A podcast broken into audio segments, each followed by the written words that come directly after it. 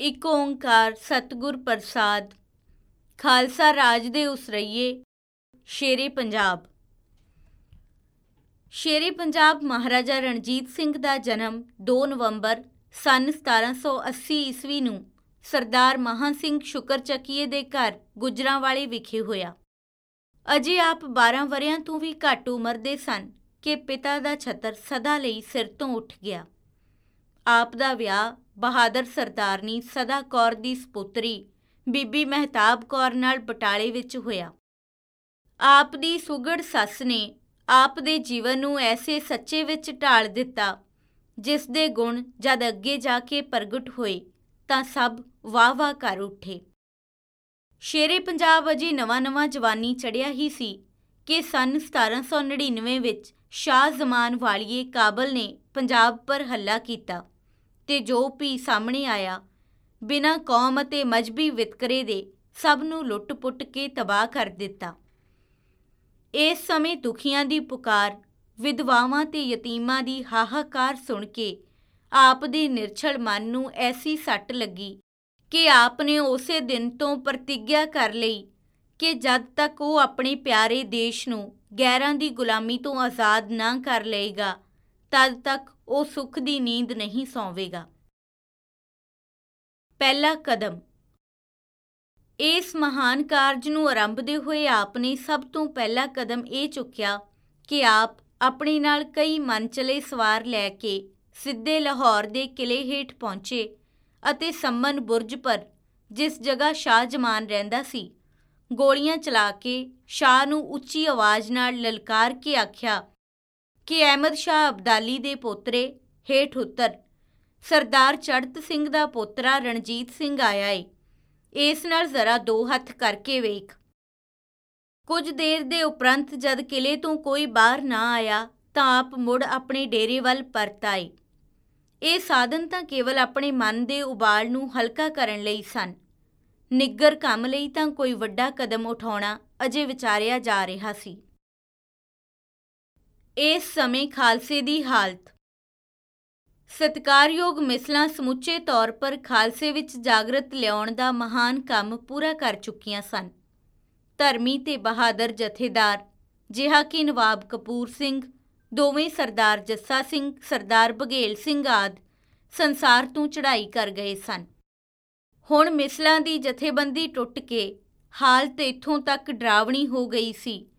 ਕਿ ਖਾਲਸੇ ਦੀਆਂ ਉਹ ਤਿੱਖੀਆਂ ਤਲਵਾਰਾਂ, ਜਿਹੜੀਆਂ ਜ਼ਾਲਮ ਵੈਰੀਆਂ ਦੇ ਲਹੂ ਵਿੱਚ ਟੁੱਬੇ ਲਾ ਕੇ ਆਪਣੀ ਪਿਆਸ ਬੁਝਾਉਂਦੀਆਂ ਸਨ। ਹੁਣ ਉਹੀ ਦੁਸ਼ਟ ਦਮਣੀਆਂ ਆਪਣੇ ਅੰਮ੍ਰਿਤ ਬਾਟੇ ਦੇ ਸਾਂਝੀਵਾਲ ਵੀਰਾਂ ਦੇ ਖੂਨ ਵਿੱਚ ਨਹਾਉਣ ਲੱਗ ਪਈਆਂ। ਖਾਲਸੇ ਦੀ ਉਹ ਸ਼ਕਤੀ, ਜਿਹੜੀ ਪੂਰੇ 100 ਸਾਲ ਲਗਾਤਾਰ ਕੁਰਬਾਨੀਆਂ ਦੇ ਕੇ ਅਤੇ ਹਜ਼ਾਰਾਂ ਸੀਸ ਵਾਰ ਕੇ ਪੈਦਾ ਕੀਤੀ ਸੀ, ਹੁਣ ਆਪਸ ਵਿੱਚ ਕੱਟ-ਕੱਟ ਕੇ ਵਿਅਰਥ ਜਾ ਰਹੀ ਸੀ। ਉਹ ਇਲਾਕੇ ਜਿਹੜੇ ਲਹੂ ਦੀਆਂ ਨਦੀਆਂ ਵਗਾ ਕੇ ਫਤਿਹ ਕੀਤੇ ਸਨ ਕਰੋਗੀ ਪਾਟੂ ਧਾੜ ਦੇ ਕਾਰਨ ਹੁਣ ਮੁੜ ਇੱਕ-ਇੱਕ ਕਰਕੇ ਖਾਲਸੇ ਦੇ ਕਬਜ਼ੇ ਵਿੱਚੋਂ ਨਿਕਲ ਰਹੇ ਸਨ। ਚੰਗੇ ਭਾਗਾਂ ਨੂੰ ਇਸ ਨਾਜ਼ੁਕ ਸਮੇਂ ਇੱਕ ਦੂਰਦਰਸ਼ੀ ਅੱਖ, ਕੌਮ ਦੀ ਇਸ ਅਤ ਡਰਾਵਣੀ ਹਾਲਤ ਪਰ ਪਈ ਤੇ ਇਸ ਨੇ ਝੱਟ ਸਮਝ ਲਿਆ ਕਿ ਜਦ ਤੱਕ ਇਸ ਖਿੰਡੀ ਹੋਈ ਕੌਮ ਨੂੰ ਇੱਕ ਅਕਾਲੀ ਝੰਡੇ ਹੇਠ ਇਕੱਠਾ ਨਾ ਕੀਤਾ ਜਾਏ ਨਾ ਕੌਮ ਬਚ ਸਕੇਗੀ ਅਤੇ ਨਾ ਹੀ ਦੇਸ਼। ਸੋ ਆਪ ਇਸ ਮਹਾਨ ਕਾਰਜ ਦਾ ਬੀੜਾ ਚੁੱਕ ਕੇ ਮੈਦਾਨ ਵਿੱਚ ਆਏ ਅਤੇ ਥੋੜੇ ਸਮੇਂ ਵਿੱਚ ਹੀ ਪੰਥ ਦੇ ਸਾਰੇ ਜਾਤੀ ਵੈਰ ਵਿਰੋਧ ਮਿਟਾ ਕੇ ਆਪਣੇ ਆਤਮ ਬਲ ਨਾਲ ਸਰਬੱਤ ਖਾਲਸੇ ਨੂੰ ਇੱਕ ਜਾਨ ਕਰ ਦਿੱਤਾ, ਜਿਸ ਤੇ ਇੱਕ ਦਾ ਦੁੱਖ, ਸਭ ਦਾ ਦੁੱਖ ਅਤੇ ਇੱਕ ਦਾ ਲਾਭ, ਸਭ ਦਾ ਸਾਂਝਾ ਲਾਭ ਬਣ ਗਿਆ। ਸ਼ੇਰੇ ਪੰਜਾਬ ਦਾ ਇਹ ਅਦੁੱਤੀ ਕਰਤੱਵ ਇਤਿਹਾਸਕਾਰਾਂ ਦੀ ਨਿਗਾਹ ਵਿੱਚ ਕਰਾਮਾਤ ਤੋਂ ਕਿਸੇ ਤਰ੍ਹਾਂ ਵੀ ਘੱਟ ਨਹੀਂ ਸਮਝਿਆ ਜਾਂਦਾ। ਇਸ ਜਥੇਬੰਦੀ ਦੀ ਸ਼ਕਤੀ ਨੂੰ ਅਜੇ ਬਹੁਤਾ ਸਮਾਂ ਨਾ ਸੀ ਬੀਤਿਆ ਕਿ ਆਪ ਨੇ ਇਸ ਨਾਲ ਸਾਰੇ ਪੰਜਾਬ ਨੂੰ ਗੈਰਾਂ ਦੇ ਹੱਥੋਂ ਛੁਡਾ ਕੇ ਪੂਰਨ ਸੁਤੰਤਰ ਕਰ ਲਿਆ। ਇਸ ਤਰ੍ਹਾਂ 700 ਸਾਲ ਦੇ ਸੰਗਲ ਹਿੰਦ ਵਾਸੀਆਂ ਦੇ ਪੈਰਾਂ ਵਿੱਚੋਂ ਕੱਟ ਕੇ ਗੁਲਾਮੀ ਤੋਂ ਛੁਡਾ ਦਿੱਤਾ। ਇਸ ਬਲਵਾਨ ਫੌਜ ਤੋਂ ਹੁਣ ਸੰਸਾਰ ਭਰ ਦੀਆਂ ਹਕੂਮਤਾਂ ਭੈ ਖਾਂਦੀਆਂ ਸਨ ਅਤੇ ਇਸ ਨਾਲ ਮਿੱਤਰਤਾ ਰੱਖਣ ਵਿੱਚ ਫਖਰ ਅਤੇ ਆਪਣੀ ਸਲਾਮਤੀ ਸਮਝਦੀਆਂ ਸਨ। ਸ਼ੇਰੇ ਪੰਜਾਬ ਨੇ ਜਿੱਥੇ ਇਸ ਖਾਲਸੇ ਦੇ ਇਕੱਠ ਨਾਲ ਸਾਰੇ ਪੰਜਾਬ ਨੂੰ ਸਦਾ ਲਈ ਬਾਹਰ ਦੇ ਧਾਵਿਆਂ ਦੇ ਤੂਫਾਨਾਂ ਤੋਂ ਸੁਰੱਖਿਅਤ ਕਰ ਲਿਆ, ਉੱਥੇ ਨਾਲ ਹੀ ਇੱਕ ਲੰਮੀ ਚੌੜੀ ਸਵੈਰਾਜੀ ਸਲਤਨਤ ਵੀ ਕਾਇਮ ਕਰ ਦਿੱਤੀ, ਜਿਸ ਦਾ ਇੱਕ ਬੰਨਾ ਲਦਾਖ ਤੇ ਤਿੱਬਤ ਸੀ ਅਤੇ ਦੂਜਾ ਸਿੰਧ, ਤੀਜੇ ਪਾਸੇ ਦਰਿਆ ਸਤਲੁਜ ਤੇ ਚੌਥਾ ਬੰਨਾ ਦਰਾ ਖੈਬਰ, ਅਫਗਾਨਿਸਤਾਨ ਸੀ। ਲਾਹੌਰ ਪਰ ਕਬਜ਼ਾ। ਇਸ ਮਹਾਨ ਕਾਰਜ ਦੀ ਸਫਲਤਾ ਵਿੱਚ ਸ਼ੇਰੇ ਪੰਜਾਬ ਦੇ ਮੁੱਢਲੇ ਸਹਾਇਕਾਂ ਵਿੱਚੋਂ ਜਿਸ ਨੇ ਸਭ ਤੋਂ ਵੱਧ ਸਹਾਇਤਾ ਦਿੱਤੀ ਤੇ ਘਾਲਾਂ ਘਾਲੀਆਂ, ਉਸ ਦਾ ਮਾਨਯੋਗ ਨਾਮ ਸਰਦਾਰਨੀ ਸਦਾ ਕੌਰ ਜੀ ਸੀ, ਜਿਸ ਨੇ ਆਪਣੀ ਵੀਰਤਾ ਤੇ ਸਿਆਣਪ ਦੇ ਕਾਰਨਾਮਿਆਂ ਨਾਲ ਇਸਤਰੀ ਜਾਤੀ ਦੇ ਨਾਮ ਨੂੰ ਉੱਚਾ ਕਰਕੇ ਤੁਰ ਆਕਾਸ਼ਪੁਰ ਪਹੁੰਚਾ ਦਿੱਤਾ ਏ ਇਸ ਸਰਦਾਰਨੀ ਨੇ ਮਹਾਰਾਜਾ ਸਾਹਿਬ ਨੂੰ ਉન્નਤੀ ਦੀ ਚੋਟੀ ਪਰ ਪਹੁੰਚਾਉਣ ਵਿੱਚ ਠੀਕ ਪੌੜੀ ਤੁਲ ਕੰਮ ਦਿੱਤਾ ਸੀ। ਇਸ ਨੇ ਆਪਣੀ ਫੌਜ, ਆਪਣਾ ਖਜ਼ਾਨਾ, ਆਪਣੀ ਸਿਆਣਪ ਤੇ ਬਾਹੂਬਲ ਗੱਲ ਕੀ ਸਭ ਕੁਝ ਆਪ ਦੇ ਸਮਰਪਣ ਕਰ ਦਿੱਤਾ ਸੀ। ਇਸੇ ਸਰਦਾਰਨੀ ਦੀ ਸਹਾਇਤਾ ਨਾਲ ਸ਼ੇਰੇ ਪੰਜਾਬ ਨੇ ਲਾਹੌਰਪੁਰ 15 ਹਾੜ ਸੰਮਤ 1846 ਬਿਕਰਮੀ 27 ਜੂਨ 1799 ਨੂੰ ਕਬਜ਼ਾ ਕਰ ਲਿਆ। ਲਾਹੌਰ ਨੂੰ 2000 ਸਾਲ ਤੋਂ ਵੱਧ ਸਮੇਂ ਤੋਂ ਪੰਜਾਬ ਦੀ ਰਾਜਧਾਨੀ ਹੋਣ ਦਾ ਮਾਣ ਪ੍ਰਾਪਤ ਹੈ ਸਨ 1801 ਈਸਵੀ ਮੁਤਾਬਕ 1858 ਬਿਕਰਮੀ ਨੂੰ ਵਿਸਾਖੀ ਦੇ ਦਿਨ ਆਪ ਨੂੰ ਕੌਮ ਵੱਲੋਂ ਮਹਾਰਾਜਾ ਦਾ ਪਦ ਮਿਲਿਆ। ਆਪ ਨੇ ਸਿੱਕੇ ਪਰ ਆਪਣੇ ਨਾਮ ਦੀ ਥਾਂ ਸ੍ਰੀ ਗੁਰੂ ਨਾਨਕ ਦੇਵ ਜੀ ਦੇ ਨਾਮ ਪਰ ਨਾਨਕ ਸ਼ਾਹੀ ਜ਼ਰਬ ਚਲਾਈ। ਇਹ ਰੁਪਇਆ ਖਾਲਸ ਚਾਂਦੀ ਦਾ ਸੀ, ਜਿਸ ਦਾ ਤੋਲ 11 ਮਾਸੇ ਸੀ। ਇਸ ਤਰ੍ਹਾਂ ਸਨ 1807 ਈਸਵੀ ਵਿੱਚ ਕਸੂਰ, ਸਨ 1813 ਵਿੱਚ ਕਿਲਾ ਅਟਕ ਸਣੇ ਇਲਾਕੇ ਦੇ, ਸਨ 1818 ਵਿੱਚ ਮੁਲਤਾਨ, ਸਨ 1819 ਵਿੱਚ ਕਸ਼ਮੀਰ, ਸਨ 1820-21 ਵਿੱਚ ਡੇਰਾ ਜਾਤ ਸਨ 1823 ਵਿੱਚ ਨੌਸ਼ਹਿਰਾ ਸਣੇ ਇਲਾਕੇ ਯੂਸਫ ਜ਼ਈ ਤੇ 1834 ਨੂੰ ਪਸ਼ਾਵਰ ਸਣੇ ਸਰਹੱਦੀ ਸੂਬੇ ਦੇ ਦਰਾ ਖੈਬਰ ਤੱਕ ਫਤਿਹ ਕਰਕੇ ਖਾਲਸਾ ਰਾਜ ਵਿੱਚ ਮਿਲਾ ਲਿਆ ਅਤੇ ਹੁਣ ਇੱਕ ਵੱਡੀ ਬਲਵਾਨ ਖਾਲਸਾ ਸਲਤਨਤ ਕਾਇਮ ਕਰ ਦਿੱਤੀ। ਵਜ਼ੀਰਾਂ ਦੀ ਚੋਣ। ਸ਼ੇਰੇ ਪੰਜਾਬ ਨੂੰ ਇਸ ਬਾਦਸ਼ਾਹਤ ਦੇ ਅੰਦਰਲੇ ਅਤੇ ਬਾਹਰਲੇ ਪ੍ਰਬੰਧ ਨੂੰ ਚੰਗੀ ਤਰ੍ਹਾਂ ਚਲਾਉਣ ਲਈ ਯੋਗ ਸਾਥੀਆਂ ਦੀ ਲੋੜ ਪ੍ਰਤੀਤ ਹੋਈ। ਪਰ ਜਿਹੋ ਜਿਹੇ ਇਸ ਸਮੇਂ ਜਿਸ ਯੋਗਤਾ ਦੇ ਸਲਾਹਕਾਰ ਜਾਂ ਵਜ਼ੀਰ ਆਦ ਕਿਸੇ ਨੂੰ ਲੋੜ ਹੋਣ ਤਾਂ ਸੌਖੇ ਹੀ ਅਨੇਕਾਂ ਸਿੱਖੇ ਸਿਖਾਏ ਮਿਲ ਜਾਂਦੇ ਨੇ। ਉਸ ਸਮੇਂ ਅਜਿਹਾ ਨਹੀਂ ਸੀ। ਆਪ ਨੂੰ ਰਾਜ ਦੇ ਹਰ ਇੱਕ ਸੀਗੇ ਲਈ ਸਲਾਹਕਾਰ ਤੇ ਵਜ਼ੀਰ ਖੁਦ ਤਿਆਰ ਕਰਨੇ ਪਏ। ਇਹ ਆਪ ਨੇ ਬਿਨਾਂ ਕਿਸੇ ਵਿਤਕਰੇ ਦੇ ਹਰ ਮਤ ਤੇ ਹਰ ਕੌਮੀਅਤ ਦੇ ਸਧਾਰਨ ਆਦਮੀ ਚੁਣ ਕੇ ਉਹਨਾਂ ਨੂੰ ਆਪਣੀ ਨਿਗਰਾਨੀ ਹੇਠ ਐਸੇ ਲਾਇਕ ਬਣਾ ਦਿੱਤਾ, ਜਿਨ੍ਹਾਂ ਦੀ ਯੋਗਤਾ ਦੀ ਪ੍ਰਸ਼ੰਸਾ ਉਸ ਸਮੇਂ ਦੇ ਵੱਡੇ ਵੱਡੇ ਸਿਆਣੇ ਕਰ ਚੁੱਕੇ ਸਨ। ਇਹਨਾਂ ਵਿੱਚੋਂ ਦੀਵਾਨ ਮੋਕਮ ਚੰਦ ਨੂੰ ਦੁਕਾਨ ਤੋਂ ਉਠਾ ਕੇ, ਫਕੀਰ ਅਜੀਜੂਦੀਨ ਨੂੰ ਫੱਟ ਬੰਨ ਦਾ ਕੰਮ ਛੁਡਾ ਕੇ, ਸਲਤਨਤ ਦੀ ਉੱਚੀ ਜ਼ਿੰਮੇਵਾਰੀ ਦੇ ਅਹੁਦਿਆਂ ਦੇ ਯੋਗ ਬਣਾ ਦਿੱਤਾ। ਮਹਾਰਾਜਾ ਸਾਹਿਬ ਦੀ ਇਸ ਸਫਲਤਾ ਨੂੰ ਦੇਖ ਕੇ ਆਪ ਦੀਆਂ ਅਸਧਾਰਨ ਸ਼ਕਤੀਆਂ ਦੀ ਛਾਪ ਸੁੱਤੇ ਸਿੱਧ ਮਨਾਪੁਰ ਛਪ ਜਾਂਦੀ ਏ। ਜੰਗੀ ਸਮਾਨ ਲਈ ਕਾਰਖਾਨੇ। ਜਿਉਂ-ਜਿਉਂ ਰਾਜ ਵੱਧਦਾ ਗਿਆ, ਤਿਉਂ-ਤਿਉਂ ਇਸ ਦੀ ਰੱਖਿਆ ਲਈ ਫੌਜ ਵੀ ਵਧਾਈ ਗਈ। ਇਸ ਐਡੀ ਬਲਵਾਨ ਫੌਜ ਦੀਆਂ ਸਾਰੀਆਂ ਲੋੜਾਂ ਪੂਰੀਆਂ ਕਰਨ ਲਈ ਸ਼ੇਰੇ ਪੰਜਾਬ ਨੇ ਤੋਪਾਂ ਤੇ ਬੰਦੂਕਾਂ ਆਦ ਹਥਿਆਰਾਂ ਦੇ ਬਣਾਉਣ ਲਈ ਪੰਜਾਬ ਵਿੱਚ ਕਈ ਥਾਈਂ ਅਨੇਕਾਂ ਕਾਰਖਾਨੇ ਜਾਰੀ ਕੀਤੇ। ਜਿਨ੍ਹਾਂ ਕਾਰਖਾਨਿਆਂ ਦੀਆਂ ਢਲੀਆਂ ਹੋਈਆਂ, ਸੂਰਜਮੁਖੀ ਨਾਮ ਦੀਆਂ ਤੋਪਾਂ ਛੇਤੀ-ਛੇਤੀ ਚੱਲਣ ਤੇ ਗਰਮ ਨਾ ਹੋਣ ਦੇ ਗੁਣਾਂ ਲਈ ਬੜੀ ਪ੍ਰਸਿੱਧਤਾ ਪ੍ਰਾਪਤ ਕਰ ਚੁੱਕੀਆਂ ਸਨ। ਹਰ ਇੱਕ ਤੋਪ ਦਾ ਆਪੋ ਆਪਣਾ ਨਾਮ ਹੁੰਦਾ ਸੀ ਤੇ ਇਹ ਨਾਮ ਉਹਨਾਂ ਦੇ ਕਰਤੱਵਾਂ ਅਨੁਸਾਰ ਰੱਖੇ ਜਾਂਦੇ ਸਨ। ਤੋਪਾਂ ਦੇ ਕੁਝ ਨਾਮ ਇਹ ਸਨ। ਜੰਗ ਬਿਜਲੀ, ਫਤਿਹ ਜੰਗ, ਗੋਬਿੰਦ ਬਾਨ, ਸਿੰਘ ਬਾਨ, ਚਮਕੇ ਬਿਜਲੀ ਅਦੂ ਕੋਦ ਸ਼ਰਰ ਬਾਰ, ਅਦੂ ਖੁਵਾਰ, ਖਾਲਸ ਪਸੰਦ, ਦੇਵਬਾਨ, ਅਕਾਲ ਬਖਸ਼ਾਦ ਬੰਦੂਕਾਂ, ਸੰਗੀਨਾਂ, ਤਲਵਾਰਾਂ, ਗੋਲਾ ਬਾਰੂਦ, ਵਰਦੀਆਂ ਤੇ ਪੇਟੀਆਂ ਆਦ ਸਭ ਆਪਣੇ ਕਾਰਖਾਨਿਆਂ ਵਿੱਚ ਤਿਆਰ ਹੁੰਦੀਆਂ ਸਨ। ਖਾਲਸਾ ਜੰਗੀ ਸਮਾਨ ਲਈ ਕਿਸੇ ਹੋਰ ਦੇਸ਼ ਦਾ ਮੁਤਾਜ ਨਹੀਂ ਸੀ। ਇਸ ਨਾਲ ਪੰਜਾਬ ਦੀ ਦਸਤਕਾਰੀ ਬੜੀ ਉન્નਤੀ ਪਰ ਪਹੁੰਚ ਗਈ ਸੀ। ਸ਼ੇਰੇ ਪੰਜਾਬ ਆਪਣੀ ਪਰਜਾ, ਹਿੰਦੂ, ਮੁਸਲਿਮ ਸਭ ਨੂੰ ਸਾਂਝੀ ਦ੍ਰਿਸ਼ਟੀ ਨਾਲ ਦੇਖਦਾ ਹੁੰਦਾ ਸੀ। ਫਕੀਰ ਅਜੀਜੂਦੀਨ, ਸ਼ੇਖ ਇਲਾਹੀ ਬਖਸ਼, ਦੀਵਾਨ ਮੋਕਮ ਚੰਦ, ਮਿਸਰ ਬੇਲੀ ਰਾਮ ਆਦ ਨੂੰ ਬਿਨਾਂ ਪੱਖਪਾਤ ਦੇ ਆਪਣੀ ਜ਼ਿੰਮੇਵਾਰੀਆਂ ਦੇ ਕੰਮ ਸੌਂਪੇ ਹੋਏ ਸਨ। ਮੁਲਕੀ ਪ੍ਰਬੰਧ। ਮਹਾਰਾਜਾ ਸਾਹਿਬ ਨੇ ਖਾਲਸਾ ਰਾਜ ਦੇ ਮੁਲਕੀ ਪ੍ਰਬੰਧ ਲਈ ਪੰਜਾਬ ਨੂੰ ਹੇਠ ਲਿਖੇ ਚਾਰ ਸੂਬਿਆਂ ਵਿੱਚ ਵੰਡਿਆ ਹੋਇਆ ਸੀ। ਸੂਬਾ ਲਾਹੌਰ, ਸੂਬਾ ਮੁਲਤਾਨ, ਸੂਬਾ ਕਸ਼ਮੀਰ ਅਤੇ ਸੂਬਾ ਪਿਸ਼ਾਵਰ। ਇਨ੍ਹਾਂ ਸੂਬਿਆਂ ਦੇ ਪ੍ਰਬੰਧ ਨੂੰ ਵਧੇਰਾ ਸਫਲ ਕਰਨ ਲਈ ਹਰ ਇੱਕ ਸੂਬੇ ਨੂੰ ਪਰਗਣਿਆਂ, ਭਾਵ ਜ਼ਿਲ੍ਹਿਆਂ ਵਿੱਚ ਅਤੇ ਪਰਗਣਿਆਂ ਨੂੰ ਤਾਲਕਿਆਂ, ਭਾਵ ਤਹਿਸੀਲਾਂ ਵਿੱਚ ਵੰਡ ਕੇ ਹਰ ਇੱਕ ਤਾਲਕੇ ਵਿੱਚ ਲਗਭਗ 100 ਪਿੰਡਾਂ ਦਾ ਇਲਾਕਾ ਰੱਖਿਆ। ਸੂਬੇ ਦੇ ਵੱਡੇ ਹਾਕਮ ਦਾ ਨਾਮ ਗਵਰਨਰ ਹੁੰਦਾ ਸੀ। ਇਸ ਦੀ ਤਹਿਤ ਵਿੱਚ ਕਈ ਕਈ ਕਾਰਦਾਰ, ਭਾਵ ਡਿਪਟੀ ਕਮਿਸ਼ਨਰ ਨਿਯਤ ਕੀਤੇ ਅਤੇ ਹਰ ਇੱਕ ਤਾਲਕੇ ਵਿੱਚ ਲੋੜ ਅਨੁਸਾਰ ਤਾਲਕਾਦਾਰ ਜਾਂ ਤਹਿਸੀਲਦਾਰ ਰੱਖੇ, ਜਿਨ੍ਹਾਂ ਦੀ ਸਹਾਇਤਾ ਲਈ ਮੁਕੱਦਮ, ਕਾਨੂੰਗੋ ਤੇ ਪੈਂਚ ਮੁਕਰਰ ਕੀਤੇ। ਕਾਰਦਾਰ ਦੀ ਫੌਜਦਾਰੀ ਮਾਮਲਿਆਂ ਵਿੱਚ ਮਦਦ ਲਈ ਕੋਤਵਾਲ, ਭਾਵ ਸੁਪਰੀਡੈਂਟ, ਅਦਾਲਤੀ, ਮੈਜਿਸਟ੍ਰੇਟ, ਮੁਤਸੱਦੀ, ਸ੍ਰਿਸ਼ਤੇਦਾਰ ਰੱਖੇ ਗਏ ਅਤੇ ਧਾਰਮਿਕ ਫੈਸਲਿਆਂ ਲਈ ਕਾਜ਼ੀ, ਮੁਫਤੀ, ਗ੍ਰੰਥੀ ਤੇ ਪੰਡਤ ਸਥਾਪਿਤ ਕੀਤੇ ਗਏ। ਖਾਲਸਾ ਦਰਬਾਰ ਦੇ ਕਾਗਜ਼ਾਂ ਵਿੱਚ ਇੱਕ ਹੋਰ ਅਹਿਲਕਾਰ ਦਾ ਨਾਮ ਆਉਂਦਾ ਏ, ਜਿਸ ਨੂੰ ਸੰਦੂਕਚੀ ਬਰਦਾਰ ਲਿਖਿਆ ਏ। ਇਹ ਸ਼ਾਇਦ ਖਜ਼ਾਨਚੀ ਲਈ ਵਰਤਿਆ ਏ। ਸੰਦੂਕਚੀ ਬਰਦਾਰ ਵੀ ਹਰ ਇੱਕ ਕਾਰਦਾਰ ਤੇ ਤਾਲਕਾਦਾਰ ਦਾ ਹੁੰਦਾ ਸੀ। ਬਟਾਈ ਜਾਂ ਮਾਲੀਆ। ਮਹਾਰਾਜਾ ਰਣਜੀਤ ਸਿੰਘ ਦੇ ਰਾਜ ਸਮੇਂ ਪਹਿਲਾਂ ਪਹਿਲ ਆਪ ਨੇ ਮੁਗਲਿਆ ਬਾਦਸ਼ਾਹ ਦੇ ਪ੍ਰਚਲਿਤ ਤਰੀਕੇ ਅਨੁਸਾਰ ਬਟਾਈ ਦਾ ਤਰੀਕਾ ਕਾਇਮ ਰੱਖਿਆ। ਜੋ ਤੀਜੇ ਤੋਂ ਲੈ ਕੇ 6ਵੇਂ ਹਿੱਸੇ ਤੱਕ ਅਤੇ ਪਿਸ਼ਾਵਰ ਵਿੱਚ 8ਵਾਂ ਹਿੱਸਾ ਜ਼ਮੀਨ ਦੀ ਹیثیت ਅਨੁਸਾਰ ਲਿਆ ਜਾਂਦਾ ਸੀ। ਪਰ ਇਸ ਤਰੀਕੇ ਦੀ ਵਰਤੋਂ ਵਿੱਚ ਕਈ ਊਣਤਾਈਆਂ ਮਾਲੂਮ ਹੋਈਆਂ। ਇੱਕ ਤਾਂ ਇਹ ਕਿ ਜ਼ਿਮੀਦਾਰ ਪਰ ਇਸ ਦਾ ਕੁਝ ਵਾਧੂ ਭਾਰ ਜਾ ਪੈਂਦਾ ਸੀ ਤੇ ਦੂਜਾ ਇਸ ਪਰ ਸਮਾਂ ਵੀ ਵਧੇਰਾ ਖਰਚ ਹੁੰਦਾ ਸੀ।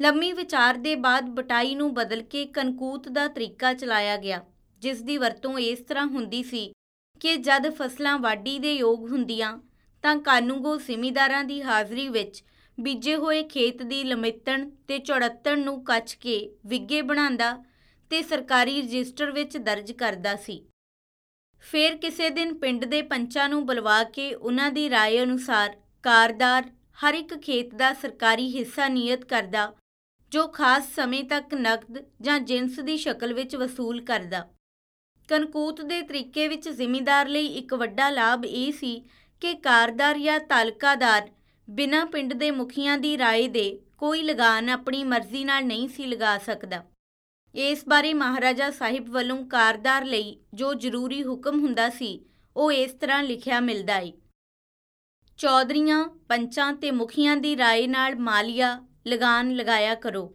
ਮੁਲਕ ਦੀ ਆਬਾਦੀ ਆਪ ਦਾ ਮੁੱਖ ਫਰਜ਼ ਹੈ ਆਪਣੇ ਚੰਗੇ ਵਰਤਾਓ ਨਾਲ ਪਰਜਾ ਨੂੰ ਰਾਜੀ ਤੇ ਖੁਸ਼ਹਾਲ ਰੱਖਿਆ ਕਰੋ। ਇਸ ਮਾਲੀਏ ਆਦ ਦੀ ਸਾਰੀ ਆਮਦਨੀ ਮਿਲਾ ਕੇ 30,27,500 ਰੁਪਇਆ ਸਾਲਾਨਾ ਬਣਦੀ ਸੀ। ਇਹ ਆਮਦਨੀ ਸਨ 1837-38 ਵਿੱਚ ਹੋਈ। ਨਿਤ ਆਚਰਣ। ਮਹਾਰਾਜਾ ਰਣਜੀਤ ਸਿੰਘ ਦਾ ਕੱਦ ਬਹੁਤਾ ਉੱਚਾ ਨਹੀਂ ਸੀ ਪਰ ਸਰੀਰ ਡਾਢਾ ਸਡੌਲ ਤੇ ਫੁਰਤੀਲਾ ਸੀ। ਉਹ ਸੁਸਤੀ ਤੇ ਥਕੇਵੇਂ ਤੋਂ ਮੂਲੋਂ ਅਜਾਣੂ ਸੀ। ਇਸ ਬਾਰੇ ਰਾਜ ਕਵੀ ਭਾਈ ਸਾਹਿਬ ਸਿੰਘ ਲਿਖਦਾ ਏ, ਸਦਾ ਹੀ ਕਮਰ ਕਸੀ ਹਮ ਦੇਖੀ, ਕਭੂ ਨਾ ਸੁਸਤੀ ਮੁਖ ਪਰ ਪੇਖੀ। ਚਿਹਰਾ ਲਾਲੀ ਪਿੰਨਾ ਜਿਸ ਤੋਂ ਸਿਆਣਪ ਤੇ ਬੀਰਤਾ ਸਮਿਲਿਤ ਚੋ ਚੋ ਪੈਂਦੀ ਸੀ। ਬਰਫਾਨੀ ਦਾੜੇ ਦੀ ਲੰਮਾਈ ਨਾਫ ਤੱਕ ਪਹੁੰਚਦੀ ਸੀ, ਜਿਸ ਨਾਲ ਸਰੂਪ ਬੜਾ ਰੋਬਪੂਰਤ ਦਿਸਦਾ ਸੀ। ਆਪ ਅੱਗੇ ਵੱਡੇ ਖੁਦਮੁਖਤਾਰ ਹੁਕਮਰਾਨ ਨਿਵਦੇ ਸਨ ਪਰ ਕਈ ਵਾਰੀ ਧਾਰਮਿਕ ਤੇ ਪੰਥਕ ਆਗੂਆਂ ਦੇ ਕਰੜੇ ਬਚਨ ਵੀ ਆਪ ਬੜੇ ਠਰਮੇ ਨਾਲ ਸਹਾਰਦੇ ਹੁੰਦੇ ਸਨ। ਆਪ ਬਚਨ ਦੇ ਬੜੇ ਪੱਕੇ ਸਨ, ਹੈਨਰੀ ਲਾਰੈਂਸ ਲਿਖਦਾ ਹੈ, ਕਿ ਮਹਾਰਾਜਾ ਰਣਜੀਤ ਸਿੰਘ ਜਿਹਾ ਬਚਨ ਦਾ ਪੱਕਾ, ਮੈਂ ਨਾ ਤਾਂ ਹੋ ਗੁਜਰੇ ਬਾਦਸ਼ਾਹਾਂ ਦੇ ਹਾਲਾਤ ਵਿੱਚ ਪੜਿਆ ਏ ਅਤੇ ਨਾ ਹੀ ਮੌਜੂਦਾ ਹੁਕਮਰਾਨਾਂ ਵਿੱਚ ਡਿੱਠਾ ਏ। ਆਪ ਜਿਸ ਤਰ੍ਹਾਂ ਮੁਲਕਾਂ ਦੇ ਫਤਿਹ ਕਰਨ ਦੀ ਬੀਰਤਾ ਆਪਣੇ ਵਿੱਚ ਰੱਖਦੇ ਸੀ ਉਸੇ ਤਰ੍ਹਾਂ ਕਾਬੂ ਕੀਤੇ ਹੋਏ ਇਲਾਕਿਆਂ ਦਾ ਚੰਗਾ ਪ੍ਰਬੰਧ ਕਰਨ ਵਿੱਚ ਵੀ ਅਦੁੱਤੀ ਸਨ। ਇਲਾਕਿਆਂ ਦਾ ਫਤਿਹ ਕਰਨਾ ਤੇ ਉਹਨਾਂ ਦਾ ਪ੍ਰਬੰਧ ਕਰਨਾ, ਇਹ ਦੋ ਵੱਖੋ-ਵੱਖ ਗੁਣ ਨੇ, ਜੋ ਬਹੁਤ ਘੱਟ ਇੱਕ ਹਸਤੀ ਵਿੱਚ ਇਕੱਠੇ ਪਾਏ ਜਾਂਦੇ ਨੇ, ਪਰ ਸ਼ੇਰੇ ਪੰਜਾਬ ਵਿੱਚ ਇਹ ਦੋਵੇਂ ਸਮਿਲਿਤ ਪਾਏ ਜਾਂਦੇ ਸਨ। ਮਹਾਰਾਜਾ ਸਾਹਿਬ ਦੀ ਸਫਲਤਾ ਦਾ ਵੱਡਾ ਭੇਤ ਇਹ ਸੀ ਕਿ ਆਪ ਹਰ ਕੰਮ ਲਈ ਯੋਗ ਆਦਮੀ ਚੁਣਨ ਵਿੱਚ ਕਮਾਲ ਦਾ ਹੁਨਰ ਰੱਖਦੇ ਸਨ। ਆਪ ਨੇ ਖਿੰਡੀ ਹੋਈ ਖਾਲਸਾ ਕੌਮ ਨੂੰ ਆਪਣੀ ਪ੍ਰਬਲ ਸ਼ਕਤੀ ਨਾਲ ਇਕੱਠਾ ਕਰਕੇ ਉਸ ਨੂੰ ਕਮਾਲ ਦਾ ਸ਼ਕਤੀਵਾਨ ਬਣਾ ਦਿੱਤਾ। ਇਸ ਬਾਰੇ ਲੈਪਲ ਗ੍ਰਿਫਨ ਲਿਖਦਾ ਏ ਕਿ ਮਹਾਰਾਜਾ ਰਣਜੀਤ ਸਿੰਘ ਨੇ ਸ੍ਰੀ ਗੁਰੂ ਗੋਬਿੰਦ ਸਿੰਘ ਜੀ ਦੇ ਸਿੰਘਾਂ ਨੂੰ ਇੱਕ ਜਥੇਬੰਦੀ ਵਿੱਚ ਇਕੱਠਾ ਕਰਕੇ ਜ਼ਬਰਦਸਤ ਕੌਮ ਬਣਾ ਦਿੱਤਾ। ਖਾਲਸਾ ਰਾਜ ਸਮੇਂ ਸਿੰਘ ਅਜਹੀ ਫੌਜੀ ਸਿੱਖਿਆ ਵਿੱਚ ਨਿਪੁੰਨ ਹੋ ਗਏ, ਜੋ ਇਸ ਤੋਂ ਪਹਿਲਾਂ ਨਾ ਕਦੇ ਦੇਸੀ ਫੌਜਾਂ ਵਿੱਚ ਹੋ ਸਕੇ ਸਨ। ਅਤੇ ਨਾ ਹੀ ਪਿੱਛੋਂ ਦੇਖਣ ਵਿੱਚ ਆਏ। ਹੁਣ ਇਹ ਕੌਮ ਥੋੜੇ ਸਮੇਂ ਵਿੱਚ ਹਨੇਰ ਦੀ ਦਲੇਰ ਤੇ ਜੰਗਜੂ ਹੋ ਗਈ ਏ। ਇਸ ਵਿੱਚ ਜ਼ਰਾ ਜਿੰਨਾ ਵੀ ਸੰਦੇਹ ਨਹੀਂ ਕਿ ਸ਼ੇਰੇ ਪੰਜਾਬ ਇਸ ਫੌਜ ਨਾਲ ਆਪਣੀਆਂ ਜਿੱਤਾਂ ਦਾ ਮੈਦਾਨ ਦਿੱਲੀ ਤੱਕ ਜਾਂ ਉਸ ਤੋਂ ਵੀ ਅਗਾਂਹ ਵਧਾ ਲੈ ਗਿਆ ਹੁੰਦਾ, ਜੇ ਕਦੇ ਉਸ ਦਾ ਬੰਨਾ ਦਰਿਆ ਸਤਲੁਜ ਅੰਗਰੇਜ਼ਾਂ ਨਾਲ ਕਾਇਮ ਨਾ ਹੋ ਗਿਆ ਹੁੰਦਾ। ਆਪ ਇਤਨੇ ਦਾਨੇ ਤੇ ਉਦਾਰਚਿਤ ਸਨ ਕਿ ਜਿਹੜੇ ਇਲਾਕੇ ਆਪਨੇ ਫਤਿਹ ਕਰਕੇ ਆਪਣੇ ਰਾਜ ਨਾਲ ਮਿਲਾਏ, ਉਹਨਾਂ ਦੇ ਮਾਲਕਾਂ ਨੂੰ ਆਪਨੇ ਧੱਕਾ ਦੇ ਕੇ ਕੱਢ ਨਹੀਂ ਸੀ ਦਿੱਤਾ, ਸਗੋਂ ਉਹਨਾਂ ਨੂੰ ਭਾਰੀਆਂ ਜ਼ਗੀਰਾਂ ਬਖਸ਼ ਕੇ ਉਹਨਾਂ ਨੂੰ ਆਪਣੇ ਨਿਰਵਾਹ ਵੱਲੋਂ ਸਦਾ ਲਈ ਨਿਸ਼ਚਿੰਤ ਕਰ ਦਿੱਤਾ।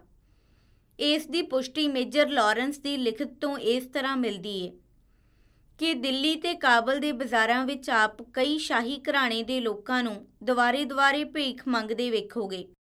ਪਰ ਪੰਜਾਬ ਵਿੱਚ ਆਪ ਨੂੰ ਅਜਿਹਾ ਕੋਈ ਘਰਾਣਾ ਜਾਂ ਖਾਨਦਾਨ ਨਹੀਂ ਮਿਲੇਗਾ, ਜਿਸ ਦਾ ਇਲਾਕਾ ਮਹਾਰਾਜ ਨੇ ਫਤਿਹ ਕਰਕੇ ਆਪਣੇ ਰਾਜ ਨਾਲ ਮਿਲਾ ਲਿਆ ਹੋਵੇ ਅਤੇ ਉਸ ਨੂੰ ਚੋਖੀ ਜਾਗੀਰ ਜਾਂ ਪੈਨਸ਼ਨ ਉਸ ਦੇ ਨਿਰਵਾਹ ਲਈ ਨਾ ਦਿੱਤੀ ਹੋਵੇ। ਸ਼ੇਰੇ ਪੰਜਾਬ ਦਾ ਇਹ ਵਰਤਾਵ ਨਾ ਕੇਵਲ ਸਿੱਖਾਂ ਲਈ ਸੀ, ਸਗੋਂ ਮੁਸਲਮਾਨਾਂ ਨਾਲ ਵੀ ਆਪ ਉਸੇ ਤਰ੍ਹਾਂ ਖੁੱਲਾ ਸਲੂਕ ਕਰਦੇ ਹੁੰਦੇ ਸਨ। ਉਦਾਹਰਣ ਲਈ ਨਵਾਬ ਕੁਤਬਉਦੀਨ ਖਾਨ ਕਸੂਰੀਆ ਨਵਾਬ ਮੁਜ਼ੱਫਰ ਖਾਨ ਮੁਲਤਾਨੀ ਅਤੇ ਸਰਦਾਰ ਸੁਲਤਾਨ ਮੁਹੰਮਦ ਖਾਨ ਬਾਰਕਜ਼ਈ ਆਦ ਦੇ ਘਰਾਣਿਆਂ ਨੂੰ ਆਪਨੇ ਬਹੁਤ ਵੱਡੀਆਂ ਜ਼ਗੀਰਾਂ ਬਖਸ਼ੀਆਂ ਹੋਈਆਂ ਸਨ। ਸ਼ੇਰੇ ਪੰਜਾਬ ਦੇ ਸਿਰ ਨਿੱਕੇ ਹੁੰਦਿਆਂ ਹੀ ਕਰੋਗੀ ਲੋੜਾਂ ਤੇ ਦੇਸ਼ ਰੱਖਿਆ ਦਾ ਇਤਨਾ ਭਾਰ ਆ ਪਿਆ, ਜਿਸ ਦੇ ਕਾਰਨ ਆਪ ਵਧੇਰੀ ਵਿੱਦਿਆ ਪ੍ਰਾਪਤ ਨਾ ਕਰ ਸਕੇ। ਪਰ ਆਪ ਦਾ ਮਨ ਵਿਦਵਾਨਾਂ ਦੇ ਸਤਿਕਾਰ ਲਈ ਭਰਿਆ ਪਿਆ ਸੀ। ਗੁਰਮੁਖੀ ਵਿੱਚ ਕੁਝ ਪਹਿਲੀ ਵਿੱਦਿਆ ਮਹਾਰਾਜੇ ਨੂੰ ਭਾਈ ਫੱਗੂ ਸਿੰਘ ਜੀ ਗ੍ਰੰਥੀ ਗੁਜਰਾਂਵਾਲੇ ਤੋਂ ਆਰੰਭੀ ਸੀ, ਪਰ ਬਹੁਤ ਛੇਤੀ ਇਹ ਵਿੱਚੇ ਛੱਡਣੀ ਪਈ। ਸਨ 1834 ਵਿੱਚ ਜਦ ਪੇਸ਼ਾਵਰ ਪਰ ਚੜ੍ਹਾਈ ਕੀਤੀ ਗਈ, ਤਾਂ ਆਪਣੀ ਸਰਦਾਰ ਹਰੀ ਸਿੰਘ ਨਲੂਏ ਦੇ ਨਾਮ ਇੱਕ ਖਾਸ ਫਰਮਾਨ ਭੇਜਿਆ, ਜਿਸ ਵਿੱਚ ਲਿਖਿਆ ਸੀ ਕਿ ਚਮਕਨੀ ਦੇ ਅਖੂਨਜ਼ਾਦਿਆਂ ਪਾਸ ਇੱਕ ਪੁਰਾਣਾ ਪੁਸਤਕਾਲਾ ਸੁਣੀਦਾ ਏ। ਜੰਗ ਵੇਲੇ ਕਿਸੇ ਗੱਲ ਦਾ ਧੁਰ ਸਿਰ ਨਹੀਂ ਰਹਿੰਦਾ, ਪਰ ਤੁਸਾਂ ਨੇ ਖਾਸ ਧਿਆਨ ਰੱਖਣਾ ਕਿ ਇਹ ਪੁਸਤਕਾਲਾ ਬਰਬਾਦ ਹੋਣ ਤੋਂ ਬਚਾ ਲਿਆ ਜਾਵੇ। ਆਪ ਆਉਣ ਵਾਲੀ ਸੰਤਾਨ ਨੂੰ ਸਾਰੀਆਂ ਵਿਦਿਆ ਤੇ ਸਾਰੇ ਹੁਨਰਾਂ ਵਿੱਚ ਨਿਪੁੰਨ ਕਰਾਉਣ ਦੇ ਯਤਨ ਵਿੱਚ ਬੜੀ ਸਰਗਰਮ ਰਹਿੰਦੇ ਸਨ। ਵਿਕਟਰ ਜੈਕੋਮੌਂਟ ਆਪਣੇ ਸਫ਼ਰਨਾਮੇ ਵਿੱਚ ਲਿਖਦਾ ਏ ਕਿ ਮੈਂ ਮਹਾਰਾਜਾ ਸਾਹਿਬ ਨੂੰ ਕਈ ਵਾਰੀ ਮਿਲਦਾ ਰਿਹਾ ਹਾਂ। ਮੈਂ ਆਪਣੇ ਸਫ਼ਰ ਸਮੇਂ ਜਿੰਨੇ ਹਿੰਦੀ ਰਾਜੇ ਆਦ ਦੇਖੇ ਹਨ ਉਹਨਾਂ ਸਾਰਿਆਂ ਵਿੱਚੋਂ ਸ਼ੇਰੇ ਪੰਜਾਬ ਵਧੇਰਾ ਸਿਆਣਾ ਤੇ ਬਹੁਤਾ ਚਤੁਰ ਸੀ ਅਤੇ ਉਹ ਬੋਲਚਾਲ ਸਮੇਂ ਹਜ਼ਾਰਾਂ ਸਵਾਲਾਂ ਦੀ ਝੜੀ ਲਾ ਦਿੰਦਾ ਸੀ। ਮੇਰੇ ਤੋਂ ਉਹ ਹਿੰਦੁਸਤਾਨ, ਇੰਗਲਿਸਤਾਨ, ਅੰਗਰੇਜ਼ੀ ਫੌਜ ਦੀ ਗਿਣਤੀ, ਬੋਨਾਪਾਰਟ ਦਾ ਹਾਲ, ਨਰਕ ਅਤੇ ਸਵਰਗ ਅਤੇ ਈਸ਼ਵਰ ਤੇ ਹੋਰ ਅਨੇਕਾਂ ਪੁੱਛਾਂ ਪੁੱਛਦਾ ਰਹਿੰਦਾ ਸੀ। ਫਿਰ ਇਹ ਸਾਰੀ ਵਾਕਫੀ ਉਹ ਆਪਣੀ ਸਰਦਾਰਾਂ ਨੂੰ ਸੁਣਾ ਕੇ ਉਹਨਾਂ ਦੀ ਵਾਕਫੀ ਵਧਾਉਂਦਾ ਹੁੰਦਾ ਸੀ। ਇਸੇ ਤਰ੍ਹਾਂ ਬੈਰਨ ਹੂਗਲ ਆਪਣੇ ਸਫ਼ਰਨਾਮੇ ਵਿੱਚ ਲਿਖਦਾ ਹੈ ਕਿ ਸ਼ੇਰੇ ਪੰਜਾਬ ਨੇ ਮੁਲਾਕਾਤ ਸਮੇਂ ਹਜ਼ਾਰਾਂ ਵਾਕਫੀ ਭਰੀਆਂ ਪੁੱਛਾਂ ਮੇਰੇ ਤੋਂ ਪੁੱਛੀਆਂ ਸਨ। ਪਰਜਾ ਨਾਲ ਪਿਆਰ। ਬਾਜੇ ਯੂਰਪੀਅਨ ਲੇਖਕਾਂ ਨੇ ਲਿਖਿਆ ਹੈ ਕਿ ਮਹਾਰਾਜਾ ਸਾਹਿਬ ਆਪਣੀ ਪਰਜਾ ਦੀ ਬਹੁਤੀ ਪਰਵਾਹ ਨਹੀਂ ਸੀ ਕਰਦਾ, ਪਰ ਇਤਿਹਾਸਕ ਖੋਜ ਤੋਂ ਇਹ ਖਿਆਲ ਨਿਰਮੂਲ ਸਾਬਤ ਹੁੰਦਾ ਹੈ ਆਪ ਆਪਣੀ ਪਰਜਾ ਦੇ ਦੁੱਖ ਸੁੱਖ ਵਿੱਚ ਸਦਾ ਭਾਈਵਾਲ ਰਹਿੰਦੇ ਸਨ। ਇਸ ਗੱਲ ਦੀ ਪ੍ਰੋੜਤਾ ਨਾਲ ਇਤਿਹਾਸ ਭਰੇ ਪਏ ਨੇ। ਇੱਥੇ ਅਸੀਂ ਕੁਝ ਕੁ ਲੇਖਕਾਂ ਦੀਆਂ ਲਿਖਤਾਂ ਦਾ ਹਵਾਲਾ ਦਿੰਦੇ ਹਾਂ, ਜਿਨ੍ਹਾਂ ਨੇ ਸ਼ੇਰੇ ਪੰਜਾਬ ਦਾ ਆਪਣੀ ਪਰਜਾ ਨਾਲ ਵਰਤਾਓ, ਆਪਣੀ ਅੱਖੀਂ ਡਿਠਾ। ਇਹਨਾਂ ਵਿੱਚੋਂ mister H E Fane, sir Henry Fane, commander in chief ਫੌਜ ਦਾ ਭਤੀਜਾ ਤੇ ਪ੍ਰਾਈਵੇਟ ਸਕੱਤਰ ਸੀ। ਇਹ ਕੰਵਰ ਨੌਨਿਹਾਲ ਸਿੰਘ ਦੇ ਵਿਆਹ ਪਰ ਪੰਜਾਬ ਆਇਆ ਸੀ। ਉਹ ਲਿਖਦਾ ਹੈ ਕਿ ਰਣਜੀਤ ਸਿੰਘ ਦੀ ਪਰਜਾ ਉਸ ਨੂੰ ਬੜਾ ਦਰਿਆਦਿਲ ਸਮਝਦੀ ਏ ਅਤੇ ਸਾਰੇ ਹੋ ਗੁਜ਼ਰੇ ਹਿੰਦੁਸਤਾਨ ਦੇ ਬਾਦਸ਼ਾਹਾਂ ਵਿੱਚੋਂ ਉਸ ਨੂੰ ਵੱਧ ਪਿਆਰਾ ਤੇ ਬਹੁਤ ਹੀ ਹੁਕਮਰਾਨ ਜਾਣਦੀ ਏ। ਇਸ ਗੱਲ ਦਾ ਕਾਫੀ ਸਬੂਤ ਮੌਜੂਦ ਹੈ ਕਿ ਉਹ ਬਹੁਤ ਚੰਗਾ ਤੇ ਹਰਮਨ ਪਿਆਰਾ ਹੁਕਮਰਾਨ ਹੈ। ਆਪ ਨੂੰ ਨਾ ਕੇਵਲ ਵੱਡੇ ਹੀ ਪਿਆਰ ਕਰਦੇ ਹਨ, ਸਗੋਂ ਨਿੱਕੇ ਨਿੱਕੇ ਮੁੰਡੇ ਵੀ ਆਪ ਨੂੰ ਦਿਲੋਂ ਆਪਣਾ ਕਿਰਪਾਲੂ ਬਾਦਸ਼ਾਹ ਜਾਣਦੇ ਹਨ। ਇਹ ਲੇਖਕ ਅੱਗੇ ਜਾ ਕੇ ਮੁੜ ਲਿਖਦਾ ਹੈ ਕਿ ਆਪ ਦੇ ਹਰਮਨ ਪਿਆਰੇ ਹੋਣ ਦਾ ਇਸ ਤੋਂ ਵੱਧ ਹੋਰ ਕੀ ਸਬੂਤ ਹੋ ਸਕਦਾ ਹੈ ਕਿ ਜਦ ਤੋਂ ਆਪਨੇ ਰਾਜ ਭਾਗ ਸੰਭਿਆ ਹੈ, ਆਪਨੇ ਇੱਕ ਆਦਮੀ ਨੂੰ ਵੀ ਮੌਤ ਦੀ ਸਜ਼ਾ ਨਹੀਂ ਦਿੱਤੀ। ਆਪ ਦੀ ਬੇਓੜਕ ਵਧੀ ਹੋਈ ਕਿਰਪਾਲਤਾ ਦਾ ਸਲੂਕ ਜਿਹੜਾ ਆਪ ਆਮ ਲੋਕਾਂ ਨਾਲ ਕਰਦੇ ਹਨ ਆਪ ਦੇ ਚੰਗੇ ਤੇ ਉੱਚੇ ਆਚਰਣ ਦੇ ਕਾਰਨ ਹੈ। ਇਹ ਗੱਲ ਬੜੀ ਹੈਰਾਨ ਕਰਨ ਵਾਲੀ ਹੈ ਕਿ ਆਪ ਬਿਨਾਂ ਕਿਸੇ ਨੂੰ ਕਰੜੀ ਸਜ਼ਾ ਦੇਣ ਦੇ ਨਿਰੀ ਤਾੜਨਾ ਨਾਲ ਹੀ ਅਜਿਹੇ ਅਥਰੇ ਲੋਕਾਂ ਵਿੱਚ ਰਾਜ ਪ੍ਰਬੰਧ ਬੜੀ ਚੰਗੀ ਤਰ੍ਹਾਂ ਚਲਾ ਰਹੇ ਹਨ। ਆਪ ਦਾ ਮਾਲੀਆ ਬੱਦੇ ਸਮੇਂ ਸਿਰ ਸੌਖਾ ਹੀ ਆਪ ਦੇ ਖਜ਼ਾਨੇ ਵਿੱਚ ਪਹੁੰਚ ਜਾਂਦਾ ਹੈ। Emily Eden, lord Auckland governor general Hind ਦੀ ਭੈਣ ਸੀ। ਇਹ ਸਨ 1939 ਵਿੱਚ ਪੰਜਾਬ ਆਈ ਸੀ। ਇਸ ਨੇ ਇੱਥੇ ਮਹਾਰਾਜਾ ਸਾਹਿਬ ਨਾਲ ਆਮ ਲੋਕਾਂ ਦਾ ਦਿਲੀ ਪਿਆਰ ਦਾ ਵਰਤਾਓ, ਆਪਣੀ ਅੱਖੀਂ ਦੇਖ ਕੇ ਆਪਣੀ ਲਿਖਤ ਪੁਸਤਕ ਵਿੱਚ ਸਵਿਸਥਾਰ ਦਿੱਤਾ ਹੈ। ਉਹ ਲਿਖਦੀ ਹੈ ਕਿ ਸਾਡੇ ਦੇਖਦੇ ਲੋਕ ਅੱਗੇ ਵੱਧ-ਵੱਧ ਕੇ ਸ਼ੇਰੇ ਪੰਜਾਬ ਤੋਂ ਵਾਰਨੇ ਜਾਂਦੇ ਸਨ ਅਤੇ ਉਸ ਨੂੰ ਛੋ ਕੇ ਆਪਣਾ ਹਿਰਦਾ ਠਾਰਦੇ ਸਨ। ਆਪ ਦਾ ਇਹ ਆਮ ਨਿਯਮ ਸੀ ਕਿ ਜਦ ਰਾਜ ਦੇ ਕਿਸੇ ਭਾਗ ਵਿੱਚ ਵਰਖਾ ਦੀ ਕਮੀ ਦੇ ਕਾਰਨ ਦੁਰਭਿੱਖ ਪੈ ਜਾਂਦਾ ਤਦੋਂ ਆਪ ਹਜ਼ਾਰਾਂ ਮਣ ਅਨਾਜ ਆਪਣੇ ਵੱਲੋਂ ਉਸ ਇਲਾਕੇ ਵਿੱਚ ਭੇਜ ਕੇ ਬਿਨਾਂ ਮੁੱਲ ਦੇ ਲੋੜਵੰਦਾਂ ਵਿੱਚ ਵੰਡ ਦਿਆ ਕਰਦੇ ਸਨ। ਸਨ 1835 ਵਿੱਚ ਜਦੋਂ ਕਹਿਰ ਪਿਆ ਤਾਂ ਮਹਾਰਾਜਾ ਸਾਹਿਬ ਨੇ ਕਈ ਹਜ਼ਾਰ ਖਰਵਾਰ ਅਨਾਜ ਖਾਣ ਅਤੇ ਬੀਜਣ ਲਈ ਬਿਨਾਂ ਮੁੱਲ ਦੇ ਵੰਡਿਆ। ਇਸੇ ਤਰ੍ਹਾਂ ਕਸ਼ਮੀਰ ਦੀ ਕਹਿਤ ਸਾਈ ਸਮੇਂ 10000 ਖਰਵਾਰ ਤਾਈਂ ਵੰਡੇ ਗਏ। ਸ਼ੇਰੇ ਪੰਜਾਬ ਆਪ ਤਿੰਨ ਮਾਹੀ ਦੌਰੇ ਚੜਦੇ ਹੁੰਦੇ ਸਨ। ਇਸ ਸਮੇਂ ਹਰ ਇੱਕ ਜ਼ਿਮੀਦਾਰ ਨੂੰ ਆਪਣੀ ਲੋੜ ਜਾਂ ਸ਼ਿਕਾਇਤ ਦੇ ਪੇਸ਼ ਕਰਨ ਦੀ ਪੂਰਨ ਖੁੱਲ੍ਹ ਹੁੰਦੀ ਸੀ। ਇਹਨਾਂ ਦੀਆਂ ਬੇਨਤੀਆਂ ਬੜੇ ਧਿਆਨ ਨਾਲ ਸੁਣਦੇ ਹੁੰਦੇ ਸਨ। ਦੌਰੇ ਸਮੇਂ ਜੋ ਕਿਸੇ ਜ਼ਿਮੀਦਾਰ ਦੀ ਹਰੀ ਖੇਤੀ ਪਸ਼ੂਆਂ ਦੇ ਚਾਰੇ ਲਈ ਵਰਤੀ ਜਾਂਦੀ ਤੇ ਉਸ ਦਾ ਮੁੱਲ ਉਸ ਨੂੰ ਸਰਕਾਰੀ ਖਜ਼ਾਨੇ ਵਿੱਚੋਂ ਦਿੱਤਾ ਜਾਂਦਾ ਸੀ। ਸ਼ੇਰੇ ਪੰਜਾਬ ਦੇ ਸਨ 1837 ਦੇ ਬਸੰਤੀ ਦੌਰੇ ਸਮੇਂ 5000 ਰੁਪਏ ਹਰੀ ਖੇਤੀ ਦੇ ਬਦਲੇ ਜੇਹਲਮ ਦੇ ਇਲਾਕੇ ਦੇ ਜ਼ਿਮੀਂਦਾਰਾਂ ਨੂੰ ਮਾਲੀਏ ਵਿੱਚ ਮਾਫੀ ਦਿੱਤੀ ਗਈ। ਪਸ਼ਾਵਰ ਵਿੱਚ ਗਵਰਨਰ ਅਵਿਤਾ ਬੇਲ ਨੇ ਅਮੀਰ ਚੰਦ ਨਾਮੀ ਇੱਕ ਖੱਤਰੀ ਦਾ ਘਰ ਗੋਰਖਾਟੜੀ ਦੇ ਲਾਗੇ ਜੰਗੀ ਲੋੜ ਦੇ ਪੂਰਾ ਕਰਨ ਲਈ ਫੌਜੀ ਹਾਤੇ ਵਿੱਚ ਮਿਲਾ ਲਿਆ। ਸ਼ੇਰੇ ਪੰਜਾਬ ਨੂੰ ਜਦ ਇਸ ਗੱਲ ਦਾ ਪਤਾ ਲੱਗਾ ਤਾਂ ਆਪਣੀ ਬੜੀ ਸਖਤ ਨਾਰਾਜ਼ਗੀ ਪ੍ਰਗਟ ਕੀਤੀ ਅਤੇ 15000 ਰੁਪਇਆ ਗਵਰਨਰ ਦੀ ਤਲਬ ਵਿੱਚੋਂ ਕੱਟ ਕੇ ਅਮੀਰ ਚੰਦ ਨੂੰ ਨਵਾਂ ਘਰ ਬਣਵਾ ਦਿੱਤਾ। ਖਾਲਸਾ ਰਾਜ ਸਮੇਂ ਚੋਰੀਆਂ ਅਤੇ ਡਾਕੇ ਦੀਆਂ ਸ਼ਿਕਾਇਤਾਂ ਪੰਜਾਬ ਵਿੱਚੋਂ ਮੂਲੋਂ ਹੀ ਬੰਦ ਹੋ ਗਈਆਂ ਸਨ। ਹੂਗਲ ਲਿਖਦਾ ਹੈ ਕਿ ਪੰਜਾਬ ਅੰਗਰੇਜ਼ੀ ਹਿੰਦ ਨਾਲੋਂ ਵਧੇਰਾ ਸੁਰੱਖਿਅਤ ਸੀ। ਮੈਸਨ ਕਹਿੰਦਾ ਹੈ ਕਿ ਪੰਜਾਬ ਵਿੱਚ ਚੋਰੀ ਤੇ ਡਾਕੇ ਦੀਆਂ ਘਟਨਾਵਾਂ ਬਹੁਤ ਹੀ ਘੱਟ ਸਨ।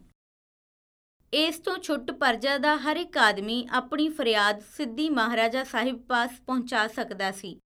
ਕਿਲੇ ਦੇ ਦਰਵਾਜ਼ੇ ਦੇ ਬਾਹਰ ਇੱਕ ਸੰਦੂਕੜੀ ਰੱਖੀ ਹੋਈ ਸੀ।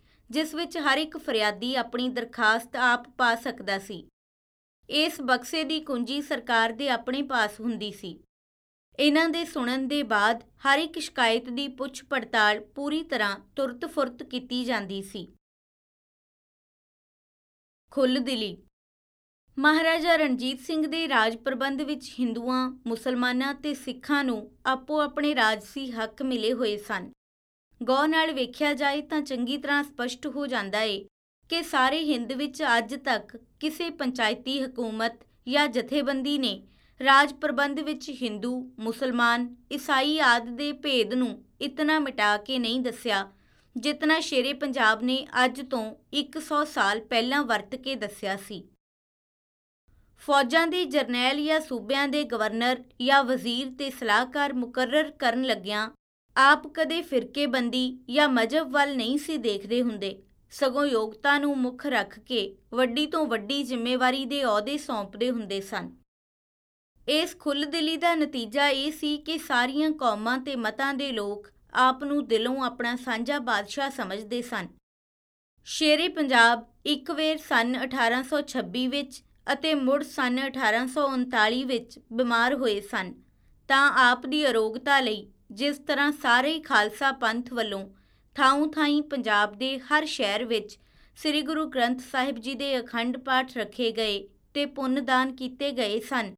ਇਸੇ ਤਰ੍ਹਾਂ ਹਾਰਦਿਕ ਉਤਸ਼ਾਹ ਨਾਲ ਮੁਸਲਮਾਨਾਂ ਨੇ ਮਸਜਿਦਾਂ ਵਿੱਚ ਕੁਰਾਨ ਸ਼ਰੀਫ ਦੇ ਖਤਮ ਕਰਵਾਏ ਤੇ ਨਿਆਜ਼ਾਂ ਵੰਡੀਆਂ ਸਨ ਅਤੇ ਹਿੰਦੂਆਂ ਨੇ ਮੰਦਰਾਂ ਤੇ ਤੀਰਥਾਂ ਪਰ ਯੱਗ ਕੀਤੇ ਤੇ ਹਜ਼ਾਰਾਂ ਰੁਪਏ ਦਾਨ ਕੀਤੇ ਸਨ। ਵਿਕਟਰ ਜੈਕੋਮੌਂਟ ਜਦ ਲਾਹੌਰ ਆਇਆ ਤਾਂ ਆਪਣੀ ਚੰਗੀ ਤਰ੍ਹਾਂ ਖੋਜ ਦੇ ਬਾਅਦ ਆਪਣੇ ਸਫ਼ਰਨਾਮੇ ਵਿੱਚ ਲਿਖਿਆ ਕਿ ਮਹਾਰਾਜਾ ਰਣਜੀਤ ਸਿੰਘ ਦੇ ਰਾਜ ਵਿੱਚ ਮੁਸਲਮਾਨਾਂ ਨੂੰ ਆਪਣੇ ਮਜਬੀ ਕੰਮਾਂ ਦੀ ਪੂਰੀ ਖੁੱਲ੍ਹ ਸੀ।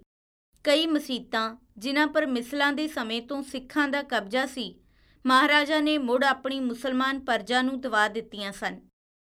ਉਸ ਦੀ ਫੌਜ ਤੇ ਮੁਲਕੀ ਪ੍ਰਬੰਧ ਦੇ ਉੱਚ ਅਹੁਦਿਆਂ ਪਰ ਸਿੱਖਾਂ, ਹਿੰਦੂਆਂ, ਮੁਸਲਮਾਨਾਂ ਤੋਂ ਛੁੱਟ Italian, French, English Anglo Indian Spaniard, ਗ੍ਰੀਕਾ, ਰੂਸੀ, ਜਰਮਨ ਤੇ ਆਸਟ੍ਰੇਲੀਅਨ ਅਫਸਰ ਮੌਜੂਦ ਸਨ। ਇਸੇ ਤਰ੍ਹਾਂ ਇੱਕ ਕੌਮ ਦੇ ਬੰਦੇ ਦੂਜੀ ਕੌਮ ਦੇ ਦਿਨ ਦਿਹਾੜ ਸਾਂਝੇ ਤੌਰ 'ਤੇ ਭਾਈਆਂ ਵਾਂਗ ਰਲ ਮਿਲ ਕੇ ਮਨਾਉਂਦੇ ਸਨ। ਮੌਲਾਨਾ ਸ਼ਫਾਇਤ ਅਹਿਮਦ ਲਿਖਦਾ ਹੈ ਕਿ ਸ਼ੇਰੇ ਪੰਜਾਬ ਦੇ ਰਾਜ ਸਮੇਂ ਮੁਸਲਮਾਨਾਂ ਨੂੰ ਆਪਣੇ ਮਜਬੀ ਤੇ ਰਾਜਸੀ ਹੱਕ ਪੂਰੇ ਪ੍ਰਾਪਤ ਸਨ। ਆਪਸ ਦੇ ਮੇਲ ਮਿਲਾਪ ਤੇ ਮਹਾਰਾਜਾ ਸਾਹਿਬ ਦੀ ਕਦਰਦਾਨੀ ਦੇ ਕਾਰਨ ਪੰਜਾਬ ਦਾ ਵਪਾਰ, ਦਸਤਕਾਰੀ ਤੇ ਜ਼ਿਮੀਂਦਾਰੀ ਉન્નਤੀ ਦੀ ਚੋਟੀ ਪਰ ਪਹੁੰਚ ਗਈ ਸੀ। ਪਰਜਾ ਦੀ ਜਾਨ ਤੇ ਮਾਲ ਦੋਵੇਂ ਪੂਰਨ ਤੌਰ ਤੇ ਸੁਰੱਖਿਅਤ ਸਨ।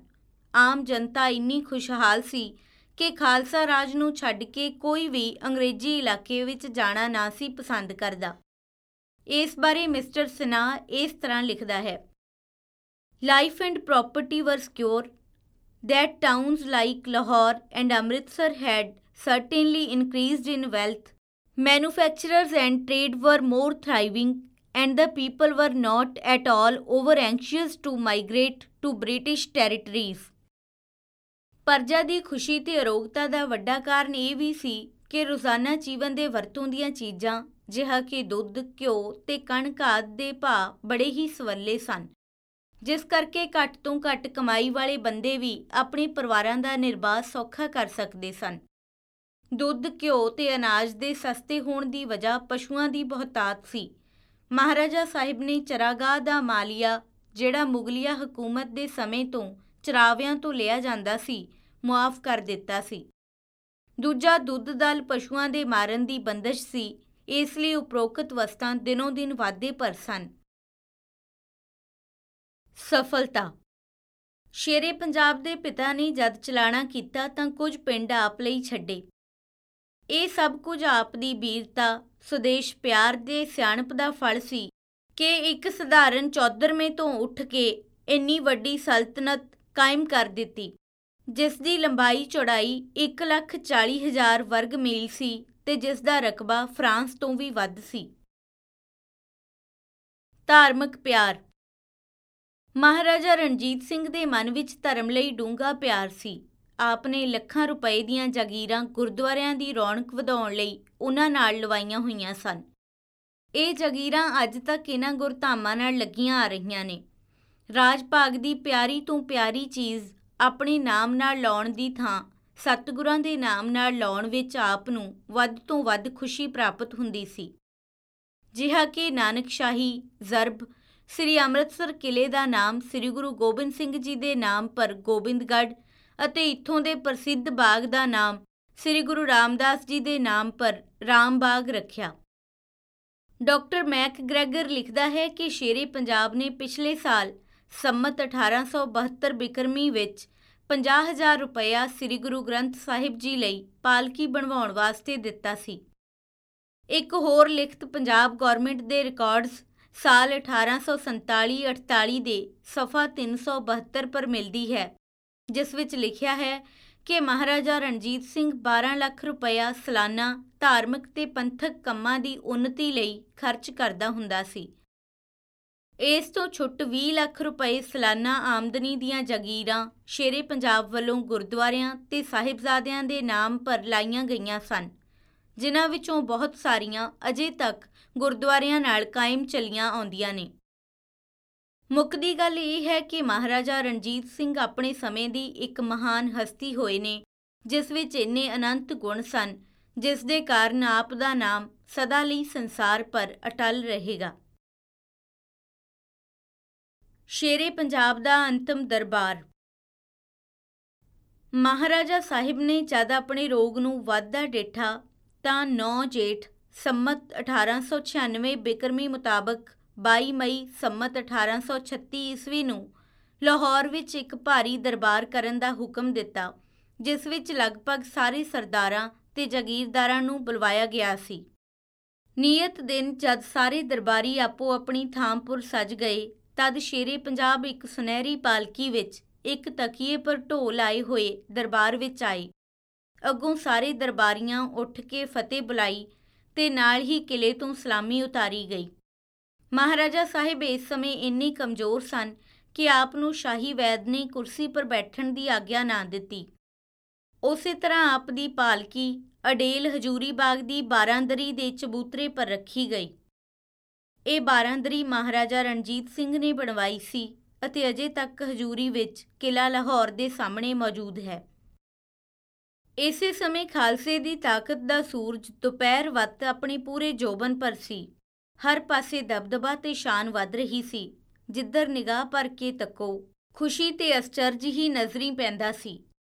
ਹਾਂ ਕਿਸੇ ਕਿਸੇ ਵੇਲੇ ਜਦ ਬਿਰਧ ਸ਼ੇਰ ਦੀ ਪਾਲਕੀ ਵੱਲ ਨਜ਼ਰ ਜਾ ਪੈਂਦੀ ਸੀ ਤਾਂ ਕੁਝ ਸਮੇਂ ਵਾਸਤੇ ਮਨ ਉਦਾਸ ਜਿਹੇ ਹੋ ਜਾਂਦੇ ਸਨ ਤੇ ਕਾਦਰ ਦੀ ਕੁਦਰਤ ਦਾ ਬਚਿੱਤਰ ਚਿੱਤਰ ਅੱਖਾਂ ਅੱਗੇ ਆ ਖਲੋਂਦਾ ਸੀ ਕਿ ਉਹੀ ਬਹਾਦਰ ਜੋਧਾ ਹੈ, ਜਿਹੜਾ ਵਗਦੀਆਂ ਤਲਵਾਰਾਂ ਤੇ ਵਸਦੀਆਂ ਗੋਲੀਆਂ ਵਿੱਚ ਆਪਣੇ ਘੋੜੇ ਨੂੰ ਉਡਾਉਂਦਾ ਹੋਇਆ ਬਿਜਲੀ ਵਾਂਗ ਫੈਰੀਆਂ ਦੇ ਸਿਰ ਤੇ ਜਾ ਪੈਂਦਾ ਹੁੰਦਾ ਸੀ।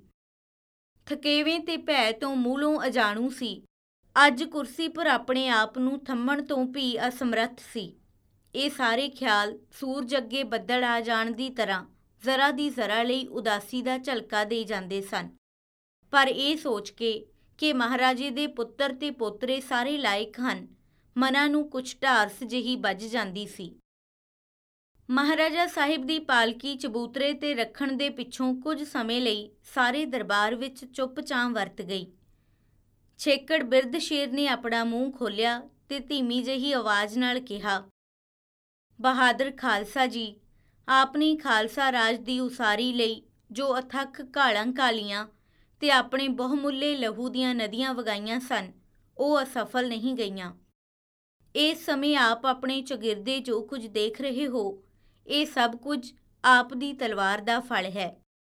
ਮੈਂ ਸਤਿਗੁਰੂ ਦੇ ਭਰੋਸੇ ਤੇ ਆਪ ਦੀ ਸਹਾਇਤਾ ਨਾਲ ਇੱਕ ਸਧਾਰਨ ਪਿੰਡ ਤੋਂ ਉੱਠ ਕੇ ਲਗਭਗ ਸਾਰੇ ਪੰਜਾਬ ਤੇ ਇਸ ਤੋਂ ਬਾਹਰ ਅਫਗਾਨਿਸਤਾਨ, ਕਸ਼ਮੀਰ, ਤਿੱਬਤ ਅਤੇ ਸਿੰਧ ਦੀਆਂ ਕੰਧਾਂ ਤੱਕ ਖਾਲਸੇ ਦਾ ਰਾਜ ਕਾਇਮ ਕਰ ਦਿੱਤਾ ਏ ਸੰਸਾਰ ਪਰ ਸਵਾਸਾਂ ਦਾ ਕੁਝ ਵੀ ਭਰੋਸਾ ਨਹੀਂ, ਪਰ ਜੇ ਕਦੇ ਮੇਰਾ ਅੰਤ ਨੇੜੇ ਹੀ ਹੈ, ਤਾਂ ਪੱਕ ਸਮਝੋ ਕਿ ਮੈਂ ਆਪ ਸਭ ਤੋਂ ਅਤਿਅੰਤ ਖੁਸ਼ੀ ਨਾਲ ਵਿਦਾ ਹੋਵਾਂਗਾ। ਮੈਂ ਇਸ ਸਮੇਂ ਆਪ ਸਭ ਨੂੰ ਮਹਾਰਾਜਾ ਖੜਗ ਸਿੰਘ ਦੇ ਹੱਥ ਸੌਂਪਦਾ ਹਾਂ। ਇਸ ਨੂੰ ਆਪਨੇ ਮੇਰੇ ਤੁਲ ਸਮਝਣਾ ਅਤੇ ਇਹ ਸਭ ਤਰ੍ਹਾਂ ਆਪ ਦੀ ਭਲਾਈ ਦਾ ਚਾਹਵਾਨ ਰਹੇਗਾ। ਇਸ ਸਮੇਂ ਸਾਰੇ ਦਰਬਾਰੀਆਂ ਦੇ ਚਿਹਰੇ ਮਹਾਰਾਜਾ ਸਾਹਿਬ ਦੇ ਪਿਆਰ ਵਿੱਚ ਲਾਲੋ ਲਾਲ ਹੋ ਰਹੇ ਸਨ। ਕਈਆਂ ਦੀਆਂ ਅੱਖਾਂ ਤੋਂ ਪਿਆਰ ਦੇ ਹੰਝੂਆਂ ਦੀ ਜਲ ਧਾਰਾ ਵਹਿ ਰਹੀ ਸੀ। ਛੇਕੜ ਸ਼ੇਰੇ ਪੰਜਾਬ ਨੇ ਸਭ ਨੂੰ ਅੰਤਮ ਫਤਿਹ ਬੁਲਾਈ ਤੇ ਅੱਜ ਦਾ ਇਹ ਸ਼ੇਰੇ ਪੰਜਾਬ ਦਾ ਇਤਿਹਾਸਕ ਛੇਕੜਲਾ ਦਰਬਾਰ ਸਮਾਪਤ ਹੋਇਆ। ਚਲਾਣਾ ਹੁਣ ਛੇਤੀ ਹੀ ਉਹ ਦਿਨ ਆ ਗਿਆ ਜਿਸ ਵੱਲ ਆਪਨੇ ਦਰਬਾਰ ਵਿੱਚ ਇਸ਼ਾਰਾ ਕੀਤਾ ਸੀ। ਅਰਥਾਤ 15 ਹਾੜ ਸੰਮਤ 1896 ਮੁਤਾਬਕ 27 ਜੂਨ ਸੰਮਤ 1839 ਈਸਵੀ ਵੀਰਵਾਰ ਨੂੰ 59 ਸਾਲ ਦੀ ਆਯੂ ਭੋਗ ਕੇ ਮਹਾਰਾਜਾ ਰਣਜੀਤ ਸਿੰਘ ਦਾ ਭੌਰ ਉਡਾਰੀਆਂ ਲਾ ਗਿਆ।